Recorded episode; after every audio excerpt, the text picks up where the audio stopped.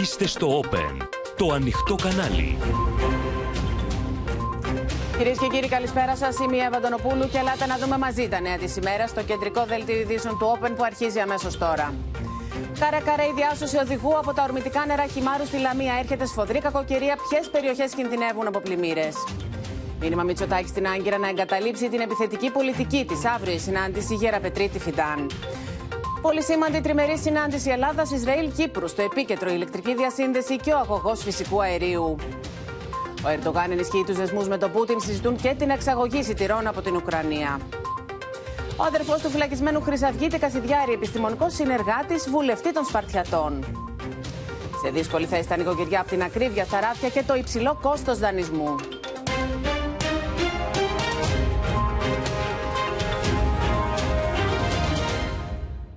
Συναγερμό έχει σημάνει κυρίες και κύριοι για την κακοκαιρία Ντάνιελ, που σύμφωνα με τις προβλέψεις θα λάβει τροπικά χαρακτηριστικά και έχει αυξημένο κίνδυνο για πλημμύρες που θα συνοδεύονται από καταιγίδες και χαλάζι. Ο κρατικός μηχανισμός έχει τεθεί σε ετοιμότητα, ενώ η κακοκαιρία χτύπησε ήδη την Λαμία με την πυροσβεστική να διασώζει έναν οδηγό που παρασύρθηκε από χήμαρο. Πριν από λίγο είχε σε μήνυμα 112 σε Πιερία, Θεσσαλία, Σποράδες, Εύβοια και Φθιώτιδα στους κατοίκους έτσι ώστε να περιορίσουν τις μετακινήσεις τους και να είναι σε ετοιμότητα. Εικόνες που κόβουν την ανάσα. Ένας άνδρας εγκλωβισμένος στην οροφή του αυτοκινήτου του μέσα στα ορμητικά νερά του χυμάρου της Ξηριά στη Λαμία. Ο 43χρονο οδηγός και το αυτοκίνητό του έχουν παρασυρθεί τουλάχιστον 200 μέτρα από τη διάβαση, την οποία επιχείρησε να διασχίσει. Είναι τυχερός που το αυτοκίνητό του στέκεται ακίνητο παρά την ορμή του χυμάρου. Για μια ξαφνική νεροποντή φούσκωσε ο χήμαρο Ξηριά. Είναι ένας χήμαρο ο οποίος διέρχεται πλησίων της Λαμίας, δεν είναι μέσα στον αστικό ιστό με αποτέλεσμα να μην υπολογίσει ο οδηγός της στάθμη του νερού και να τον παρασύρει. Λίγα λεπτά αργότερα, ανακουφισμένος 43χρονο πιάνει το σκηνή που του πετούν οι πυροσβέστες και με τη βοήθειά τους προσπαθεί να βγει στην όχθη του ποταμού. Λίγο πριν πατήσει σε στέρεο έδαφος, παραπατά και πέφτει, αποδεικνύοντας το μεγάλο κίνδυνο που αντιμετώπισε. Το περιστατικό συνέβη στις 3 μετά το μεσημέρι στην περιοχή της Ροδίτσας. Είδαμε ένα άτομο εγκλωβισμένο μέσα στο αυτοκίνητο, στην οροφή του αυτοκινήτου και άμεσα κάναμε ενέργειες για να απεγκλωβίσουμε αυτό και μεταφέρθηκε στο Γενικό Νοσοκομείο Λαμίας. Είναι καλά στην υγεία του, δεν διατρέχει κάποιο πρόβλημα για απολυπτικού λόγους πήγε στο νοσοκομείο Λαμίας. Η κακοκαιρία Ντάνιελ δεν έχει δείξει ακόμη τα δόντια της, αλλά έχει ήδη προκαλέσει προβλήματα και στην Κέρκυρα, όπου η ισχυρή καταιγίδα και η χαλαζόπτωση προκάλεσαν ολιγόλεπτε διακοπές ρεύματος. Προβλήματα υπήρξαν και με οκτώ πτήσεις στο αεροδρόμιο του νησιού, καθώς αεροπλάνα δεν μπορούσαν να προσγειωθούν. Από τον ισχυρό άνεμο κατά τη διάρκεια της καταιγίδας και δύο πτώσεις βέντων, ο ρυθμός είναι σε ετοιμότητα, είμαστε καθόλου έτοιμοι, αναμένουμε τις εξέλιξει. Η πολιτική προστασία από χθες έχει ενημερώσει τις αρμόδιες υπηρεσίες τις περιφέρειες και τους Δήμους της χώρας να βρίσκονται σε αυξημένη ετοιμότητα. Σε ετοιμότητα για την κακοκαιρία και στην ομοπιερία. Οι κάτοικοι στην παραλία της Κατερίνη, όπως θα δείτε, έχουν τοποθετήσει σακιά σε αυλές σπιτιών, έτσι ώστε σε περίπτωση πλημμύρας το νερό να μην μπει στα ισόγεια διαμερίσματα. Στις 3.30 το μεσημέρι, ο Υπουργός Κλιματικής Κρίσης και Πολιτικής Προστασίας συγκάλεσε έκτακτη σύσκεψη με επιχειρησιακούς και υπηρεσιακούς φορείς με θέματα επικείμενα ακραία καιρικά φαινόμενα. Η κακοκαιρία Ντάνιελ θα ξεκίνησει σήμερα το βράδυ και θα διαρκήσει τουλάχιστον 24 ώρες. Θα πλήξει με μεγάλα ύψη βροχής την Θεσσαλία, την Πιερία, τις Ποράδες, τη Βόρεια Εύβοια και τη Φθιώτιδα. Θα έχουμε βροχές και καταιγίδες που θα έχουν πολύ μεγάλη ένταση και διάρκεια και ως εκ τούτου μπορούν δυνητικά να προκαλέσουν πλημμυρικά φαινόμενα. Η Γενική Γραμματεία Πολιτικής Προστασίας συνιστά στους πολίτες να είναι ιδιαίτερα προσεκτικοί. Ο κρατικός μηχανισμός είναι σε ετοιμότητα. Έχουμε ήδη συνδεθεί με την Λάρισα και τον Αντώνη Θολναρά και την Αναστασία Αργυριάδου που βρίσκεται στην ε, Κατερίνη. Θα δούμε λοιπόν όλα τα νεότερα δεδομένα. Και Αναστασία, να ξεκινήσουμε από εσένα και να μας πεις τις περιοχές της χώρας που είχε πριν από λίγο το 112. Στις 6 ακριβώς, ε, Εύα, είχες το 112 για τους κατοίκους της Πιερίας, της Φθιώτιδας, της Εύβοιας και της Θεσσαλίας. Σε όλες αυτές τις περιοχές, λοιπόν, έχουν ειδοποιηθεί οι κάτοικοι αλλά και οι παραθεριστές ότι θα πρέπει να είναι σε πλήρη ετοιμότητα, καθώς από τις νυχτερινές ώρες αναμένονται τα ακραία καιρικά φαινόμενα. Αναμένεται λοιπόν έντονη βροχόπτωση και ισχυρή άνεμη σε αυτές τις περιοχές. Εύα, η αλήθεια είναι ότι βρέχει από το πρωί τόσο στην Κατερίνα που βρισκόμαστε, σχεδόν σε όλη την κεντρική Μακεδονία Μακεδονία. Μέχρι τώρα δεν είχαμε ιδιαίτερα προβλήματα. Το πρωί, ωστόσο, σημειώθηκε έντονη βροχόπτωση στο Κελκή και στην Πέλα. Συνοδεύτηκαν οι βροχοπτώσεις από κεραυνούς. Έληξε όμως το φαινόμενο στην περιοχή.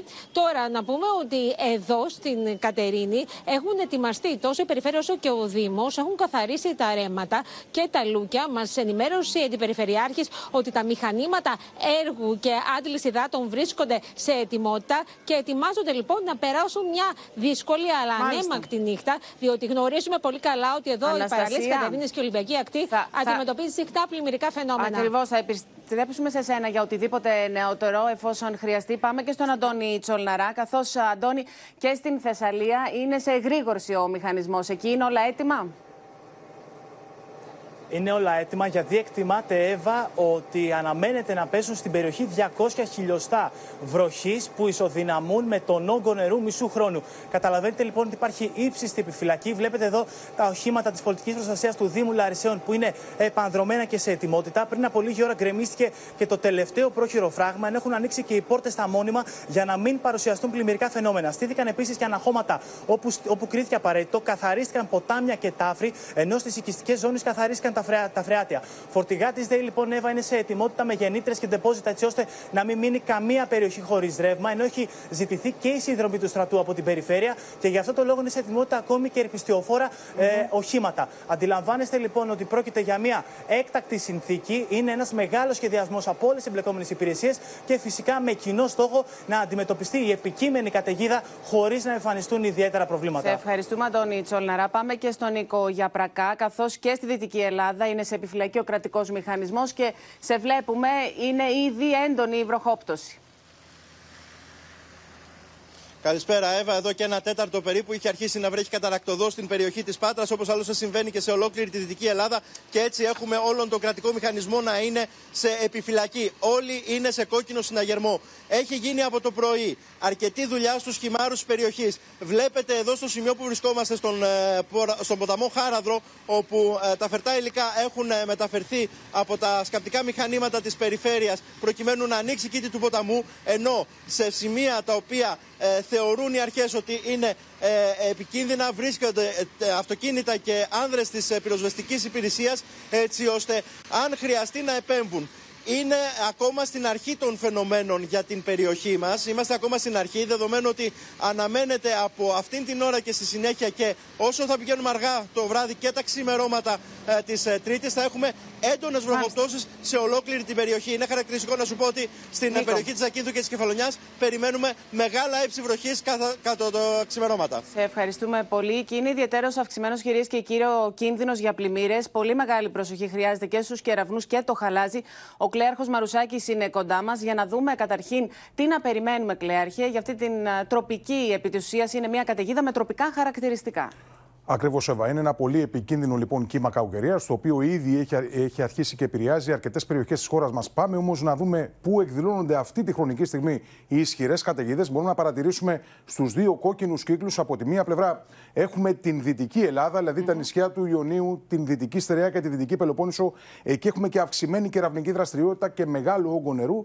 Και ένα δεύτερο έτσι μέτωπο καταιγίδων το εντοπίζουμε προς την περιοχή της Ανατολικής Θεσσαλίας και προς τη Βόρεια Εύβοια. Είναι εξάλλου και στις οδηγίες πολιτικής προστασίας να προσέχουν οι πολίτες ιδιαίτερως και τους κεραυνούς. Πάμε να μας πεις όμως τις επόμενες ώρες που αναμένουμε πιο έντονα φαινόμενα. Ακριβώς. Πάμε λοιπόν να δούμε τώρα κατά τη διάρκεια της νύχτας πού θα χτυπήσει αυτό το καιρικό φαινόμενο. Μπορούμε λοιπόν να παρατηρήσουμε ότι ε, μεγάλη προσοχή πρέπει να δείξουμε προς την περιοχή της Χαλκιδικής, προς την Ανατολική Θεσσαλία, προς την περιοχή της Κεντρικής και Βόρειας Εύβοιας, καθώς θα πηγαίνουμε προς τα ξημερώματα. Ταυτόχρονα θα αρχίσουν να επηρεάζονται και τμήματα των σποράδων, ακόμη όμως και μέσα στο Ιόνιο, αλλά και τα δυτικά υπηρετικά τμήματα. Μιλάμε για μεγάλο όγκο νερού, συνοδεία χαλαζοπτώσεων και πολύ ε, αυξημένη συχνότητα κεραυνών. Το φαινόμενο Τρίτη και Τετάρτη τώρα να μας πεις, Κλέαρχε, πώς θα εξελιχθεί; Φαίνεται, Εύα, ότι Τρίτη και Τετάρτη θα κορυφωθεί το όλο αυτό φαινόμενο. Βλέπουμε και πάλι η χώρα μας ε, χωρίζεται σε δύο τμήματα. Από τη μία πλευρά έχουμε τα ανατολικά υπηρετικά τμήματα, δηλαδή η περιοχή και πάλι της Θεσσαλίας, της Αττικοβιωτίας, της Εύβοιας, των Σποράδων, της Ανατολικής και Νότιας Πελοποννήσου,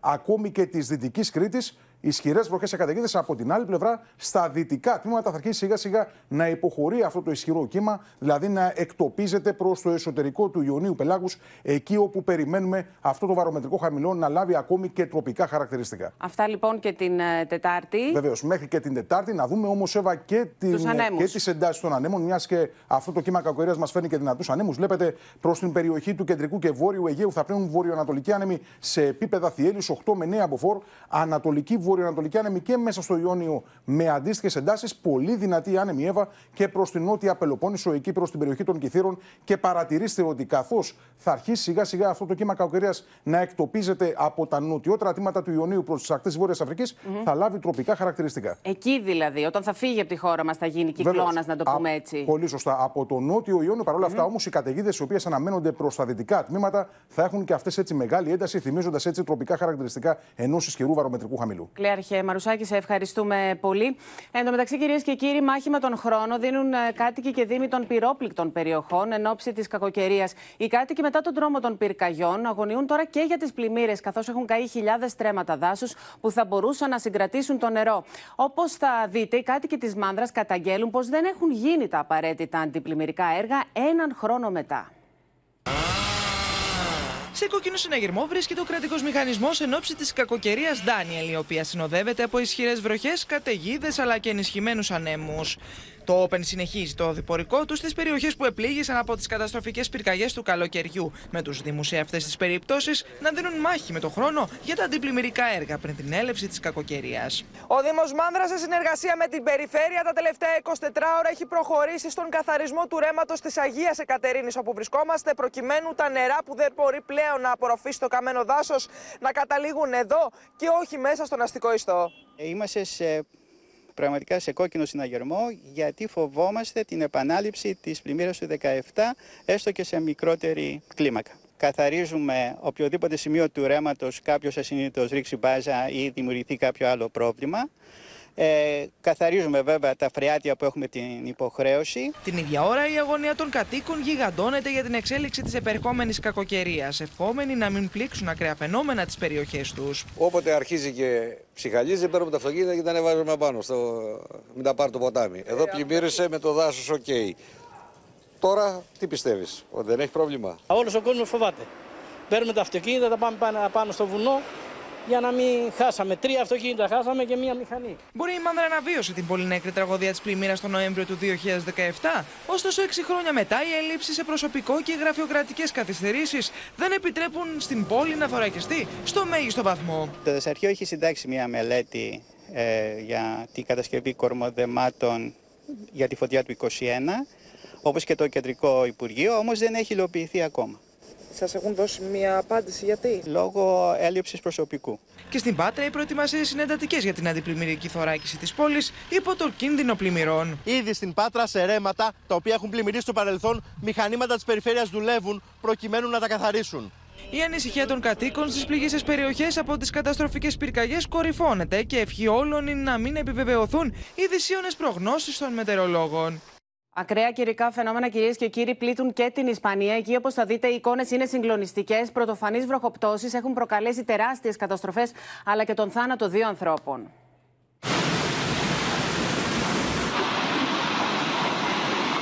Στο έλεος της κακοκαιρίας βρίσκεται η Μαδρίτη. Η πρωτεύουσα της Ισπανίας βιώνει πρωτοφανείς καιρικές συνθήκες. Σπίτια και καταστήματα έχουν πλημμυρίσει μετά από την καταρακτώδη βροχή χώροι στάθμευσης έχουν βυθιστεί στα ορμητικά νερά. Οι δρόμοι έχουν μετατραπεί σε σαρωτικούς χυμάρους. It says up to 120 liters per square meter of rain could fall over 12 hours in Madrid. Δρόμοι κομμένοι στα δύο, αναποδογυρισμένα αμάξια. Η κακοκαιρία έχει σαρώσει τα πάντα στο πέρασμά της. Στο μετρό, Επιβάτες με κάμερα κινητού καταγράφουν μέσα από πλημμυρισμένα βαγόνια το μέγεθος της κακοκαιρίας. Flash flooding have disrupted daily life in parts of Spain, including Madrid. The capital's mayor has urged residents to stay at home as the National Weather Agency issued a maximum red alert. Τα σωστικά συνεργεία σπέβδουν για να βοηθήσουν ανθρώπους οι οποίοι αναζητούν καταφύγιο στις στέγε στο σπιτιό τους στην περιοχή του Τολέδο. Δύο άνθρωποι μέχρι στιγμής έχουν χάσει τη ζωή τους. Πάνω από 70.000 εγκλωβισμένοι στο πλημμυρισμένο Burning Man στην Εβάδα. Γυρίζουμε σελίδα κυρίες και κύριοι. Οι στρατηγικοί δεσμοί Ελλάδα-Κύπρου με το Ισραήλ επαναβεβαιώθηκαν στην τριμερή σύνοδο που έλαβε χώρα σήμερα στην Λευκοσία. Σε τροχιά συμφωνίας φαίνεται πως είναι η ηλεκτρική ζεύξη των τριών χωρών. Ωστόσο, ερώτημα παραμένει η μεταφορά του φυσικού αερίου του Ισραήλ μέσω Κύπρου και Ελλάδος, καθώς εδώ επιχειρεί να αναλάβει ρόλο και χώρο η Τουρκία που επιδιώκει την επαναπροσέγγιση με το Ισραήλ. Ενέργεια, αμυντική συνεργασία, πυρκαγιές και πιθανή διεύρυνση του τριμερού σχήματος Ελλάδα-Κύπρου-Ισραήλ με τη συμμετοχή εκτός των Ηνωμένων Πολιτειών και της Ινδίας ήταν μερικά από τα θέματα που εξετάστηκαν στη Σύνοδο Κορυφής των τριών χωρών σήμερα στη Λευκοσία. Η Αθήνα διατύπωσε για μία ακόμα φορά τη θέση της να γίνει πύλη εισόδου του φυσικού αερίου από Ισραήλ και Κύπρο προς την Ευρώπη.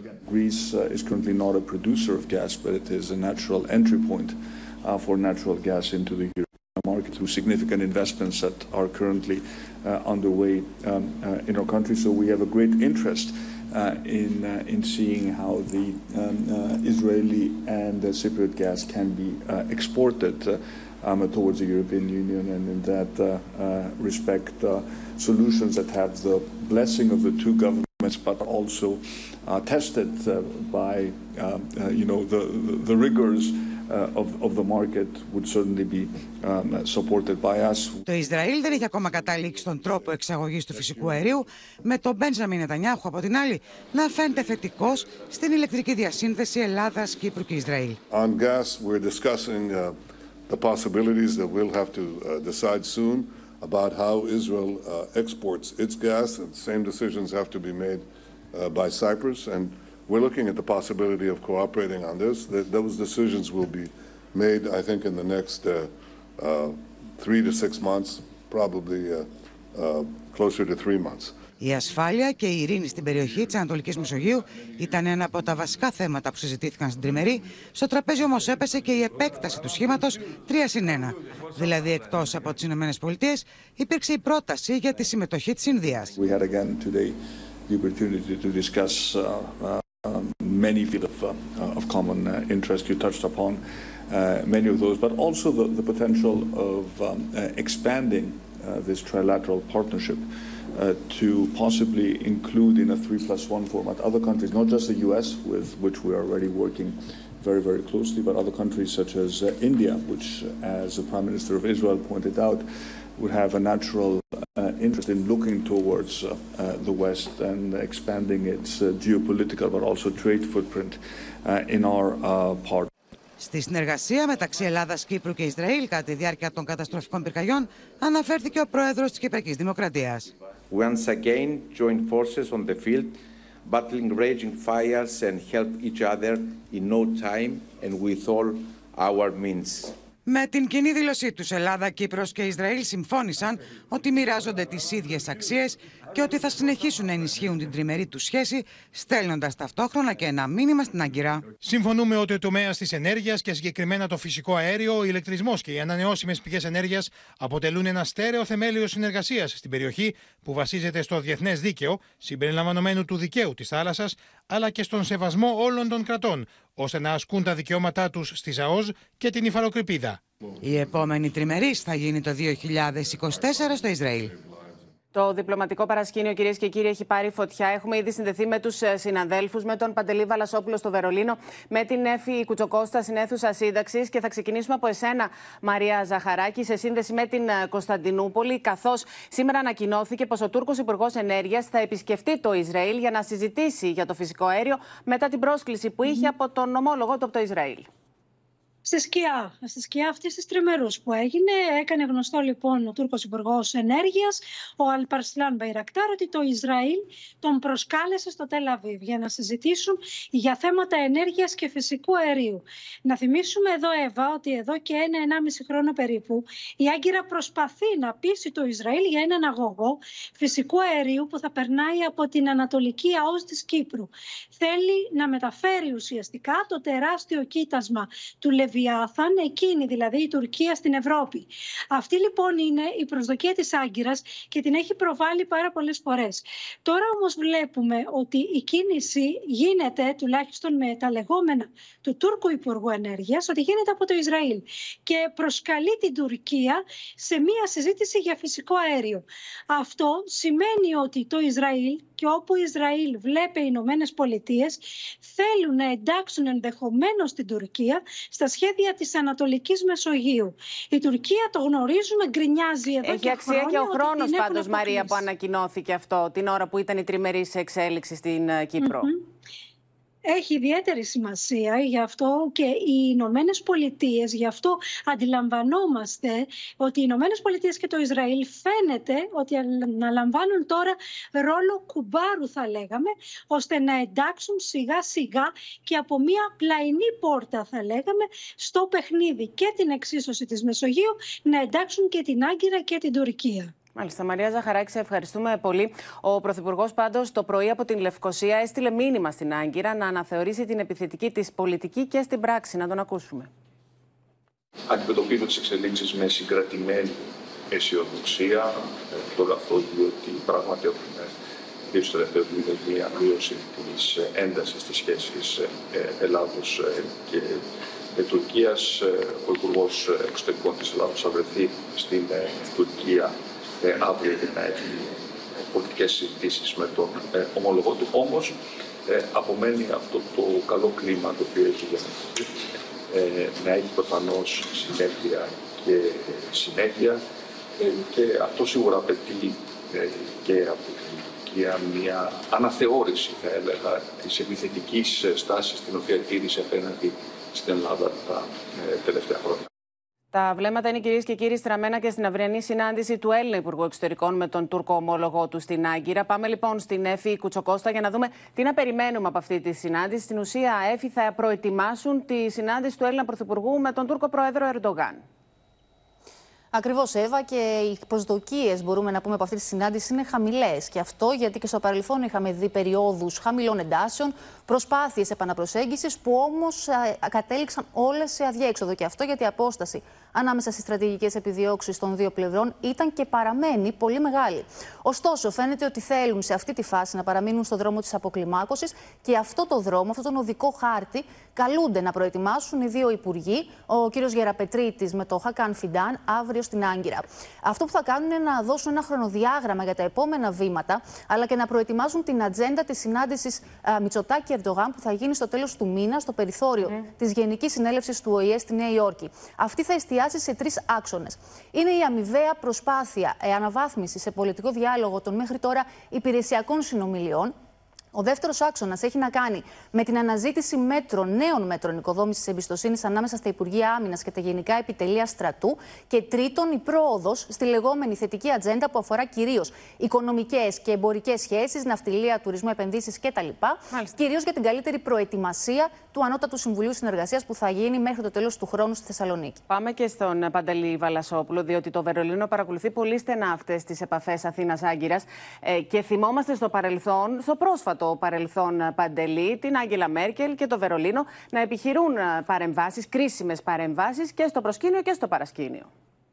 Ναι, καλησπέρα. Και όπως λένε ε, Γερμανοί αναλυτές, ε, το Βερολίνο συνεχίζει και θα συνεχίζει τις πρωτοβουλίες αυτές για τα ελληνοτουρκικά. Μάλιστα την καγκελαρία λένε ότι τις τελευταίες εβδομάδες υπήρξαν πολλές επαφές του Βερολίνου και με την Άγκυρα και με την Αθήνα και όπως λένε αυτές οι επαφές θα συνεχιστούν. Πρώτος στόχος, βέβαια να σημειώσουμε εδώ, ότι οι επαφές αυτές και οι πρωτοβουλίες στηρίζονται από την Ουάσιγκτον. Πρώτος στόχος λένε η ύφεση στο Αιγαίο και την Ανατολική Μεσόγειο, κατόπιν να ξεκινήσουν κάποιες συνομιλίες και βέβαια όπως μας έχουν πει και σε ερώτηση του Όπεν από το Υπουργείο Εξωτερικών, καλό θα ήταν κάποια στιγμή οι συνομιλίες αυτές να καταλήξουν στη Χάγη. Εδώ βέβαια να πούμε ότι για τους Ευρωπαίους αλλά και για το Βερολίνο η βελτίωση των ελληνοτουρκικών σχέσεων, η βελτίωση και η πρόοδος στο Κυπριακό θεωρούνται διαβατήριο για τις περαιτέρω, την περαιτέρω βελτίωση των σχέσεων της Ευρωπαϊκής Ένωσης με την Τουρκία. Εύα. Ευχαριστούμε πολύ τον Παντελή Βαλασόπουλο. Εν τω μεταξύ, κυρίες και κύριοι, το ενδιαφέρον σήμερα στρέφεται και στο Σότσι της Ρωσίας, εκεί όπου ο Ταγί Περντογάν έγινε δεκτός από τον Βλάντιμιρ Πούτιν. Ο πρόεδρος της Τουρκίας προσπάθησε να διαμεσολαβήσει ξανά, έτσι ώστε ο Ρώσος ομόλογός του να επιστρέψει στη συμφωνία για την εξαγωγή των σιτηρών από τα ουκρανικά λιμάνια χωρίς επιτυχία. Πριν τη συνάντηση πάντως των δύο ηγετών, οι ουκρανικές αρχές κατηγορούσαν τη Μόσχα πως βομβάρδισε ξανά αποθήκες φύλαξης σιτηρών σε λιμάνι του Οδυσσού, προκαλώντας καταστροφές.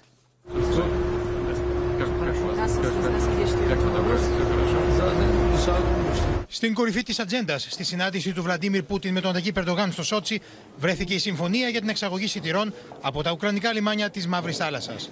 Ο Ρώσο πρόεδρο κατηγόρησε τη Δύση πω έχει αθετήσει τη συμφωνία, εμποδίζοντα την εξαγωγή των ρωσικών προϊόντων και έθεσε εκ νέου του όρου του. We are ready to reanimate the grain deal and we will do this as soon as possible when all the fixed agreements are put into life, removing the restrictions for our products. Russia is uh, ready and open for the revitalization of Black Sea Grain Deal initiative. We also conveyed the message conveyed by uh, Russian Federation. We believe that those deficits should be tackled once and for all so that the initiative can be extended. Λίγες ώρες πριν την κρίσιμη συνάντηση των δύο ηγετών είχε γίνει επίθεση με drones στο λιμάνι Ισμαήλ στο Δούναβι στην περιφέρεια της Οδυσσού.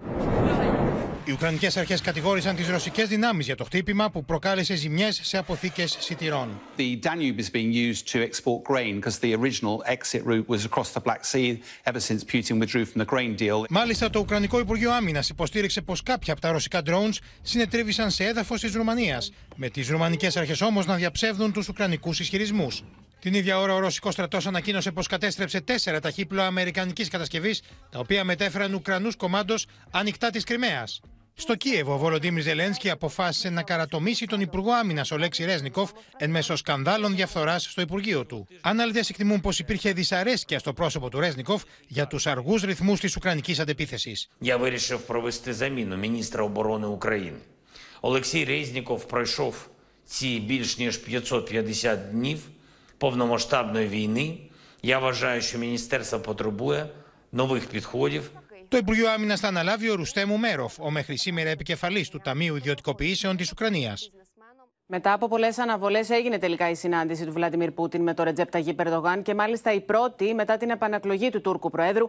Πάμε λοιπόν στο Θανάση Αυγερινό στην Μόσχα, καθώς Θανάση δεν βγήκε λευκός καπνός τελικά για τα σιτηρά, μάλλον το αντίθετο έγινε. Καλησπέρα από τη Μόσχα. Ο Βλαντίμιρ Πούτιν χρησιμοποίησε διαλλακτικές διατυπώσεις ότι η Ρωσία θα επανέλθει αμέσως στη συμφωνία εφόσον τηρηθούν τα συμφωνηθέντα. Άρα, στην πραγματικότητα, αυτό που. Ήταν... παραμένει αμετακίνητος την απόφασή του να βγει η Μόσχα από τη συμφωνία για τα σιτηρά. Υπενθύμησε ότι από τα φορτία σιτηρών που εκδίθηκαν από την Ουκρανία, μόλις το 3% πήγε στις χώρες με επιστημιστική κρίση, ενώ 70% έμεινε σε χώρες της Ευρωπαϊκής Ένωσης. Επομένως, είπε ο Πούτιν, η Δύση εξαπάτησε τη Ρωσία και τον κόσμο, ισχυριζόμενη ότι το κίνητρο ήταν ο ανθρωπισμός έναντι των φτωχότερων κρατών. Πρόσθεσε μάλιστα ότι το Κίεβο χρησιμοποίησε τους ανθρωπιστικούς θαλάσσιους διαδρόμους για τρομοκρατικά χτυπήματα και υπογράμμισε ότι τα ουκρανικά σιτηρά που τόσο συζητούνται είναι μόλις το 5% της παγκόσμιας αγοράς, άρα αντικειμενικά δεν μπορούν να επηρεάσουν τις τιμές που αυτή τη στιγμή, όπως είπε, πέφτουν. Κατά τα άλλα, ο Πούτιν ε, διευκρίνησε ότι σε συνεργασία με την Τουρκία και το Κατάρ η Ρωσία θα στείλει δωρεάν σιτηρά σε έξι χώρες της Αφρικής ε, και ανέφερε πολλά για την ενεργειακή συνεργασία με τη γείτονα. Ε, είπε ότι η Ρωσία είναι έτοιμη να εξάγει φυσικό αέριο μέσω της Τουρκίας σε οποιαδήποτε τρίτη χώρα ενδιαφέρεται. Είναι αυτό το περιβόητο hub, ο κόμβος που θα δημιουργηθεί. Προφανώ σχεδιάζουν και οι δύο χώρες σύντομα να το κατασκευάσουν, να το πραγματοποιήσουν αυτό το σχέδιο, τα σύνορα με την Ευρωπαϊκή Ένωση.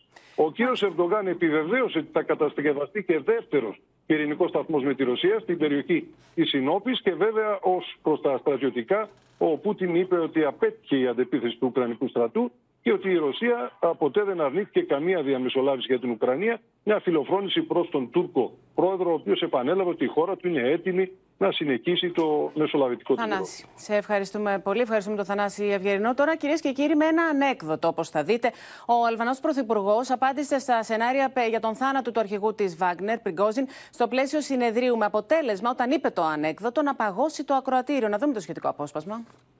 And the Prime Minister went to Putin and said, uh, Mr. President, we have a problem. I sent my family in holiday and they and uh, I called to tell them uh, uh, good night and it's already morning. They are in the beach. I call Olaf Scholz to greet for the anniversary and they say it's tomorrow. I call Xi Jinping for the new year. They say it's already it's, it's still the old year. And Putin says, uh, "Yeah, it happened to me. I called Prigozhin family to say sorry for your loss. The plane was not taking off yet." Αλλάζουμε και πάλι θέμα, κυρίες και κύριοι. Μένεται ο εμφύλιο στο κόμμα των Σπαρτιατών που βαίνει υποδιάλυση. Ο πρόεδρος του κόμματος αύριο θα περάσει το κατόφλι του ανακριτή για να καταθέσει στοιχεία σχετικά με τα όσα κατήγγειλε για πρακτικές μαφίας αλλά και για τις επισκέψεις βουλευτών στις φυλακές. Ο Βασίλης Τίνκας επανέλαβε τη στήριξή του στον Ηλία Κασιδιάρη για τον Δήμο της Αθήνας, ενώ δήλωσε πως ο αδερφός του καταδικασμένου για εγκληματική οργάνωση είναι μετακλητός υπάλληλος σε βουλευτή των Σπαρτιατών.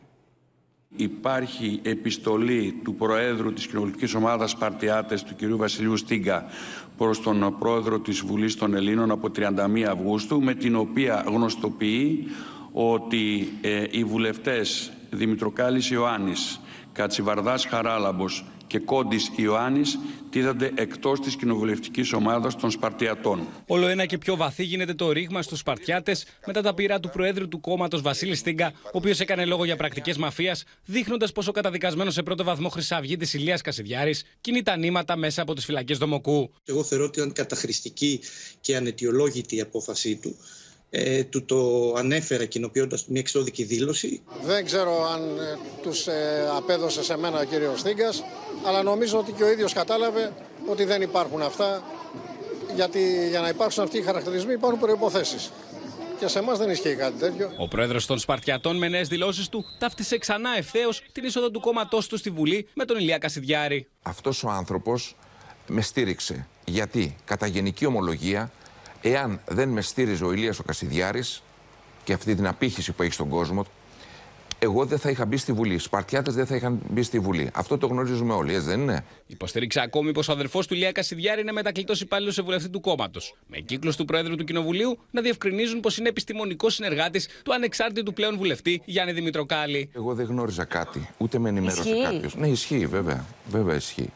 Αλλά από εκεί και πέρα δεν θέλω να να, να πω κάτι άλλο πάνω σε αυτό. Αυτό τώρα εγώ δεν το γνωρίζω. Εγώ δεν έχω σχέση, θέλω να πω, με το διαδικαστικό και το οργανωτικό. Μετά από ερώτηση που δέχτηκε ο κυβερνητικός εκπρόσωπος Παύλος Μαρινάκης, ξεκαθάρισε πως τον πρώτο λόγο για τις καταγγελίες Τίγκα έχει πλέον η ελληνική δικαιοσύνη. Με το σενάριο να διακοπεί η χρηματοδότηση του κόμματος να είναι ανοιχτό. Να εξετάζουμε γρήγορα όλες μας ε, τις επιλογές. Οι ανεξάρτητοι βουλευτές θα προσπαθήσουν να φτιάξουν μια νέα κοινοβουλευτική ομάδα.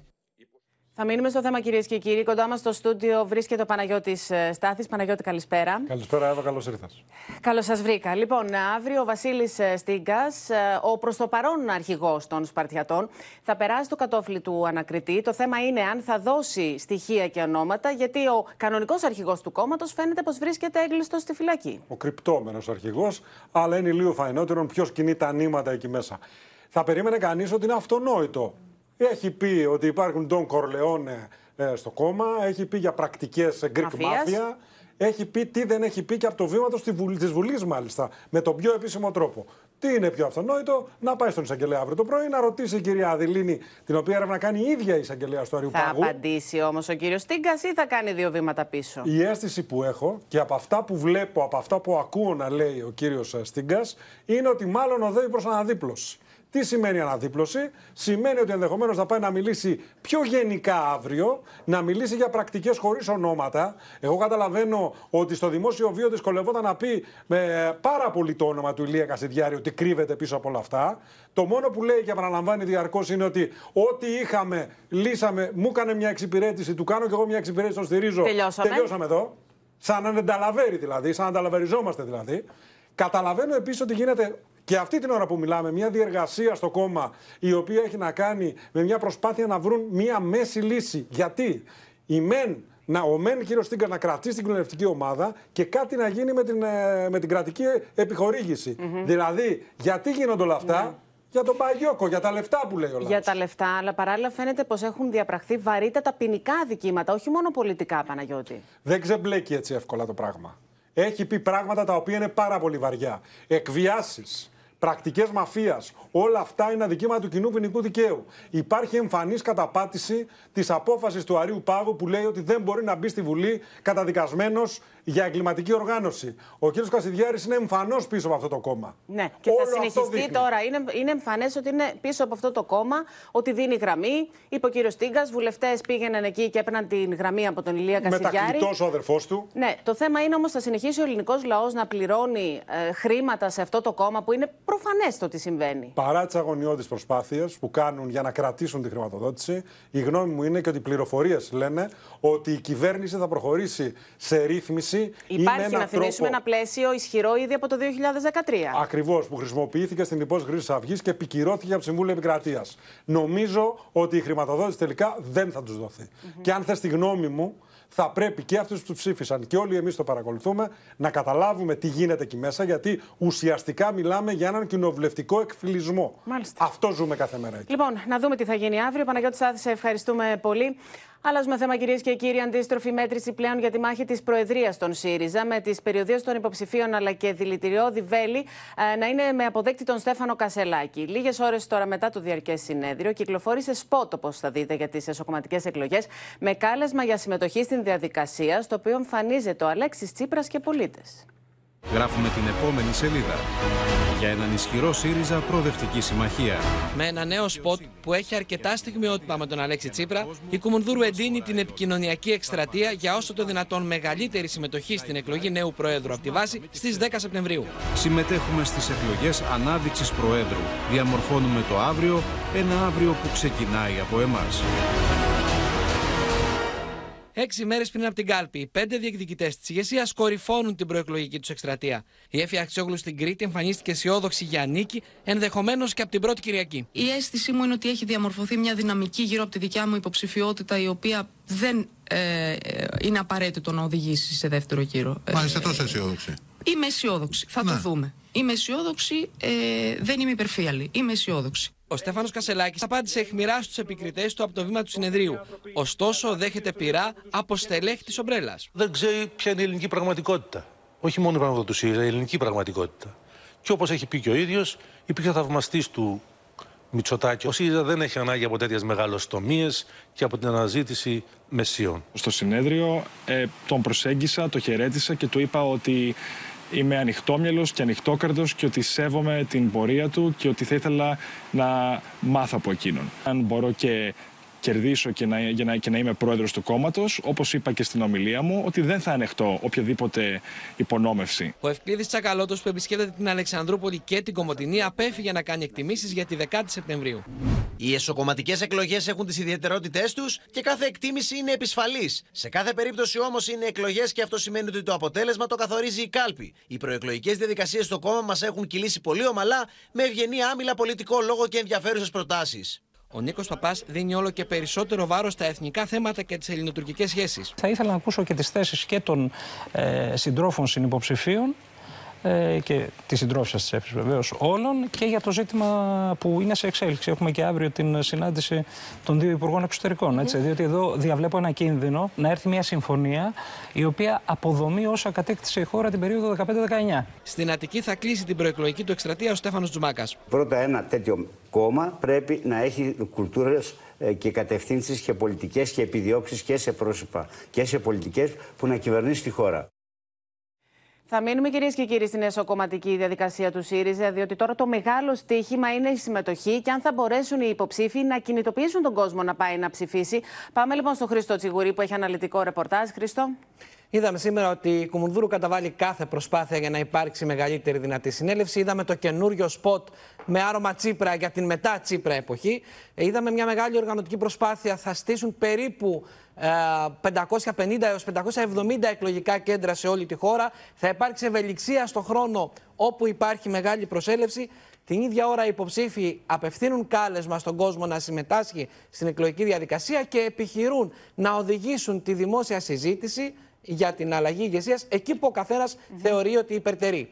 Η Εφη Αχτσόγλου θέτει ως ορόσημο τις ευρωεκλογές, λέγοντας ότι μέχρι τότε ο ΣΥΡΙΖΑ θα πρέπει να δώσει ένα στίγμα ότι μπορεί να επιστρέψει σε προοπτική διακυβέρνησης. Ο κύριος Παπάς θέτει μπροστά τα εθνικά ζητήματα, ελπίζοντας να δυσκολέψει ίσως στελέχη από την αριστερή πλευρά. Ο Ευκλήδης Τσακαλώτος θέτει όριο το 2026, ενώ ο Στέφανος Ζουμάκα στην εναλλακτική πρόταση. Ο Στέφανος Κασελάκης, που δέχεται και τα περισσότερα πειρά, α, λέει ότι αν εκλεγεί θα παραμείνει, δεν θα, παραμείνει, θα παραμείνει στο κόμμα στην περίπτωση που δεν εκλεγεί ο ίδιος. Αν εκλεγεί επειδή δεν είναι βουλευτής όπως τους καταλογίζουν, θα μπορούσε, λένε mm. κάποιοι συνεργάτες του, να υποδείξει την Έφη Αχτσόγλου ως πρόεδρο της κοινοβουλευτικής ομάδας. Όμως, το θέμα είναι πόσους ενδιαφέρουν αυτά τα θέματα, αυτή η συζήτηση και πώ τελικά και θα πάνε τελικά στην κάλπη. θα πάνε να αυτό, ψηφίσουν, για να είναι αυτό και θα το ισχυρός ο δούμε- νέος πρόεδρος. Θα το δούμε την ερχόμενη Κυριακή. Τι θα γράψει το κοντέρ από άποψη προσέλευσης. Ε, βέβαια, ε, καταβάλλεται όπως σας είπα μια μεγάλη προσπάθεια. Ωστόσο, καταλαβαίνει κανείς ότι η ευρύτερη Χρήστο. δυνατή συμμετοχή θα διευρύνει και την νομοποίηση. Το που θα Ταμείο έχει ο λοιπόν νέος την α, Κυριακή. Τότε θα γνωρίζουμε ακριβώς πόσα εισιτήρια έχουν κοπεί. Σε ευχαριστούμε πολύ, Χρήστο Τσιγουρή. Και πάμε κυρίες και κύριοι τώρα στο πεδίο της ακρίβειας. Στα όρια τους δηλώνουν οι καταναλωτές από τις συνεχείς ανατιμήσεις στα είδη πρώτης ανάγκης, ενώ αναμένονται και νέες αυξήσεις το Σεπτέμβριο. Στο ρεπορτάζ που ακολουθεί θα δείτε πως οι τζίροι των σούπερ μάρκετ αυξάνονται συνεχώς, ενώ οι πωλήσεις των προϊόντων μειώνονται, καθώς οι καταναλωτές ψωνίζουν πλέον μόνο τα απαραίτητα λόγω ακρίβειας. Οι τιμές είναι δηλητήριο παντού. Αν είναι ακριβά, με πέντε άτομα οικογένεια δεν τα βγάζεις πέρα. Μισθωτοί και συνταξιούχοι αναγκάζονται να βάλουν βαθιά το χέρι στην τσέπη καθημερινά, προκειμένου να προμηθευτούν τα βασικά είδη για το τραπέζι. Με την Ένωση Καταναλωτών Ελλάδος να προβλέπει και νέες ανατιμήσεις στις ήδη απλησίαστες τιμές πάνω από 10% για το μήνα Σεπτέμβριο. Οι ανατιμήσεις για τον μήνα Σεπτέμβριο, σύμφωνα με τα στοιχεία τα οποία έχουμε, θα είναι αυξημένα έως 10% σε προϊόντα τροφίμων, τα οποία είναι τα τυριά, γαλακτοκομικά, αυγά, ζυμαρικά, ελαιόλαδο. Το πρώτο εξάμεινο του 2023 οι τζίροι των σούπερ μάρκετ αυξήθηκαν κατά 9,6% ενώ οι πωλήσει σε όγκο παρέμειναν ίδιες με το 2022. Πράγμα που σημαίνει ότι η μέση αύξηση των προϊόντων ήταν 9,6%. Ειδικότερα στα γαλακτοκομικά προϊόντα βλέπουμε οι τζίροι να αυξάνονται 12,7% ενώ οι πωλήσεις μειώνονται σε όγκο κατά 0,6%. Τι σημαίνει αυτό, πως οι καταναλωτές αγοράζουν λιγότερα αλλά πληρώνουν αρκετά περισσότερα. Δείτε όμως, το ίδιο συμβαίνει και με το τζίρο να αυξάνεται κατά 11,3% το πρώτο μισό του χρόνου στα απορριπαντικά και οι πωλήσεις τους να πέφτουν κατά 2,3%. Τα απορριπαντικά είναι απλησίαστα πλέον. Δεν ξέρω πώς θα τα βγάλουμε πέρα. Θα το προσπαθήσουμε. Πάντως αυτά κρύβαιναν πάρα πολύ σε σχέση με ένα-δυο μήνες πριν είναι 40% απάνω. Μεγάλη διαφορά και σε ό,τι αφορά τα κατεψυγμένα προϊόντα, με το τζίρο τους να αυξάνεται κατά 6% και οι πωλήσεις των τεμαχίων να πέφτει κατά 4,1%. Με το ράλι των ανατιμήσεων να συνεχίζονται, οι καταναλωτές έρχονται αντιμέτωποι με ένα νέο πονοκέφαλο, καθώς η τιμή του ελαιολάδου έχει ήδη υπερδιπλασιαστεί. Πρόστιμα 940.000 ευρώ για πλασματικές εκπτώσεις επέβαλε το Υπουργείο Ανάπτυξης σε γνωστές αλυσίδες η Χρύσα Φόσκουλου που την έχουμε ήδη δει. Μας ενημερώνει η Χρύσα. Εύα, σε πέντε μεγάλες αλυσίδες είχαμε τα πρόστιμα από το Υπουργείο Ανάπτυξης και από τη Δημαία για πλασματικές εκτόσει. 940.000 ευρώ είναι το συνολικό κόστος και μιλάμε για πέντε μεγάλες εταιρείες πολύ γνωστές. Σε κάποιες βέβαια από αυτές να πούμε ότι οι παραβάσεις βρέθηκαν και σε δεκάδες κωδικούς. Πάμε μαζί να δούμε όμως αναλυτικά ποιες είναι αυτές οι εταιρείες. 720.000 ευρώ είχαμε στην Dixon South East Europe. Είναι μια εταιρεία ηλεκτρονικών ειδών. 100.000 ευρώ στην εταιρεία Γερμανός. 40.000 ευρώ στα Hondo Center, 40.000 ευρώ στα Galerie de Boté και 40.000 ευρώ στα Sephora. Τώρα, ο Υπουργός Ανάπτυξης και Επενδύσεων, ο κ. Κώστας Κρέκας, είπε πως τέτοιες συμπεριφορές δεν θα γίνουν ανεκτές από κανέναν σε βάρος των καταναλωτών. Σε ευχαριστούμε πολύ, Χρυσά Φόσκολου. Εν τω μεταξύ, δεν είναι μόνο η ακρίβεια στα καθημερινά προϊόντα, κυρίες και κύριοι. Αυξάνεται παράλληλα και το κόστος δανεισμού για νοικοκυριά και επιχειρήσεις, την ώρα που οι Έλληνες αποταμιευτές παραμένουν από τους πιο αδικημένους στην Ευρώπη με πολύ χαμηλά επιτόκια. Η Ευρωπαϊκή Κεντρική Τράπεζα ετοιμάζεται για μία ακόμα αύξηση επιτοκίων δανεισμού, ενώ οι ελπίδες για φθηνότερο χρήμα στην ελληνική αγορά εναποτίθενται στην επενδυτική βαθμίδα, με την πρώτη κρίσιμη αξιολόγηση να είναι προγραμματισμένη για την Παρασκευή. Ακριβένουν τα δάνεια, ελάχιστα όμως παραμένουν τα ωφέλη από τις αποταμιεύσεις, με τις τράπεζες να ανοίγουν κι άλλο την ψαλίδα των επιτοκίων για νέα δάνεια και καταθέσεις από 5,51% τον Ιούνιο σε 5,86% τον Ιούλιο. Υπάρχει ακόμα ένα μεγάλο κόστος για τις τράπεζες και μια επισφάλεια που οφείλεται στο προηγούμενο διάστημα ε, όταν φούντωσαν τα κόκκινα δάνεια. Προσπαθούν να διατηρήσουν όσο το δυνατόν μεγαλύτερα περιθώρια κέρδους εις βάρος βέβαια των ε, καταναλωτών. Αυτό πιστεύω όμως ότι θα εξομαλυνθεί. Το μέσο επιτόκιο δανεισμού για τα νοικοκυριά έφτασε τον Ιούλιο στην Ελλάδα το 4,22%. Μισή μονάδα περίπου επάνω από το μέσο όρο της Ευρωπαϊκής Ένωσης, με τη θηλιά για τους δανειολήπτες που βρίσκονται εκτός του παγώματος στο επιτόκιο να σφίγγει κι άλλο. Ένα μεγάλο κομμάτι δανειοληπτών που δεν εντάσσονται σε αυτή τη ρύθμιση, το μέσο εισόδημα θα έλεγε κανείς, οι οποίοι αναζητούν κάποια λύση για το δάνειό τους. Την ίδια ώρα οι Έλληνες αποταμιευτές παραμένουν από τους πιο αδικημένους στην Ευρώπη. Στις προθεσμιακές καταθέσεις έως ένα έτος για τα νοικοκυριά παρά την αύξηση στο 1,5% τον Ιούλιο, το επιτόκιο παραμένει περίπου στο μισό από το μέσο όρο της Ευρωζώνης που είναι στο 2,83%. Για κλειστές καταθέσεις 50.000 ευρώ για ένα χρόνο, το καθαρό κέρδος σε ελληνική τράπεζα μπορεί να φτάσει έως τα 635 ευρώ. Σε μια ισπανική τράπεζα έως 998 ευρώ και σε μια γερμανική έως 1204 ευρώ. Πιο ακριβό είναι το κόστος δανεισμού για τις ελληνικές επιχειρήσεις, με το μέσο επιτόκιο να φτάνει τον Ιούλιο στο 6,16%. Το δεύτερο υψηλότερο στην Ευρωζώνη, πίσω μόνο από τη Λετωνία και αρκετά πιο ψηλά από το μέσο ευρωπαϊκό όρο. Δεν μπορεί σε μια οικονομία η οποία βρίσκεται μετά από 15 χρόνια κρίσης να έχουμε επιτόκιο καταθέσεων στο 0,5% και χορηγήσεων στο 6, 8 ή 10% ανάλογα με το μέγεθος της επιχείρησης. Αυτό σημαίνει ότι τα προϊόντα που παράγονται θα είναι πολύ ακριβότερα. Με την Ευρωπαϊκή Κεντρική Τράπεζα να ετοιμάζεται για ακόμα μία αύξηση επιτοκίων, οι ελπίδες για φθηνότερο χρήμα στην ελληνική αγορά πέφτουν στην ανάκτηση της επενδυτικής βαθμίδας. Με την πρώτη κρίσιμη αξιολόγηση να είναι προγραμματισμένη για την ερχόμενη Παρασκευή.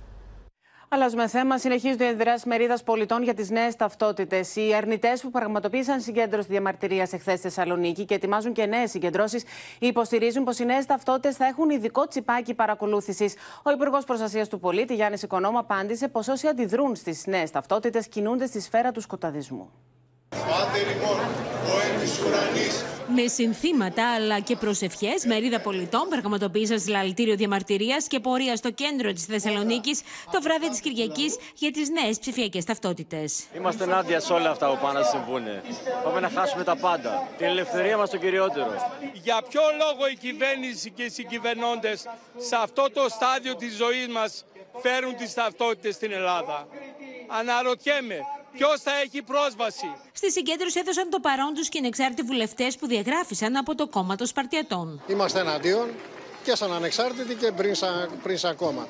Το ζήτημά μας είναι να προστατεύσουμε την μερίδα του ελληνικού λαού, ο οποίος με βάση το, τα θρησκευτικά του πιστεύω αφενός και αφετέρου τα προσωπικά δεδομένα που είναι έκφανση της ελεύθερης ανάπτυξης της προσωπικότητάς του, ζητά κατ' ουσίαν δημοψήφισμα για να μην ε, χορηγηθεί η νέα ταυτότητα στην παρούσα χρονική συγκυρία. Η μερίδα των πολιτών που αντιτίθεται με τις νέου τύπου ταυτότητες προγραμματίζει μια δεύτερη συγκέντρωση το ερχόμενο Σάββατο, την ώρα της ομιλίας του Πρωθυπουργού Κυριάκου Μητσοτάκη στα εγγένεια της ΔΕΘ.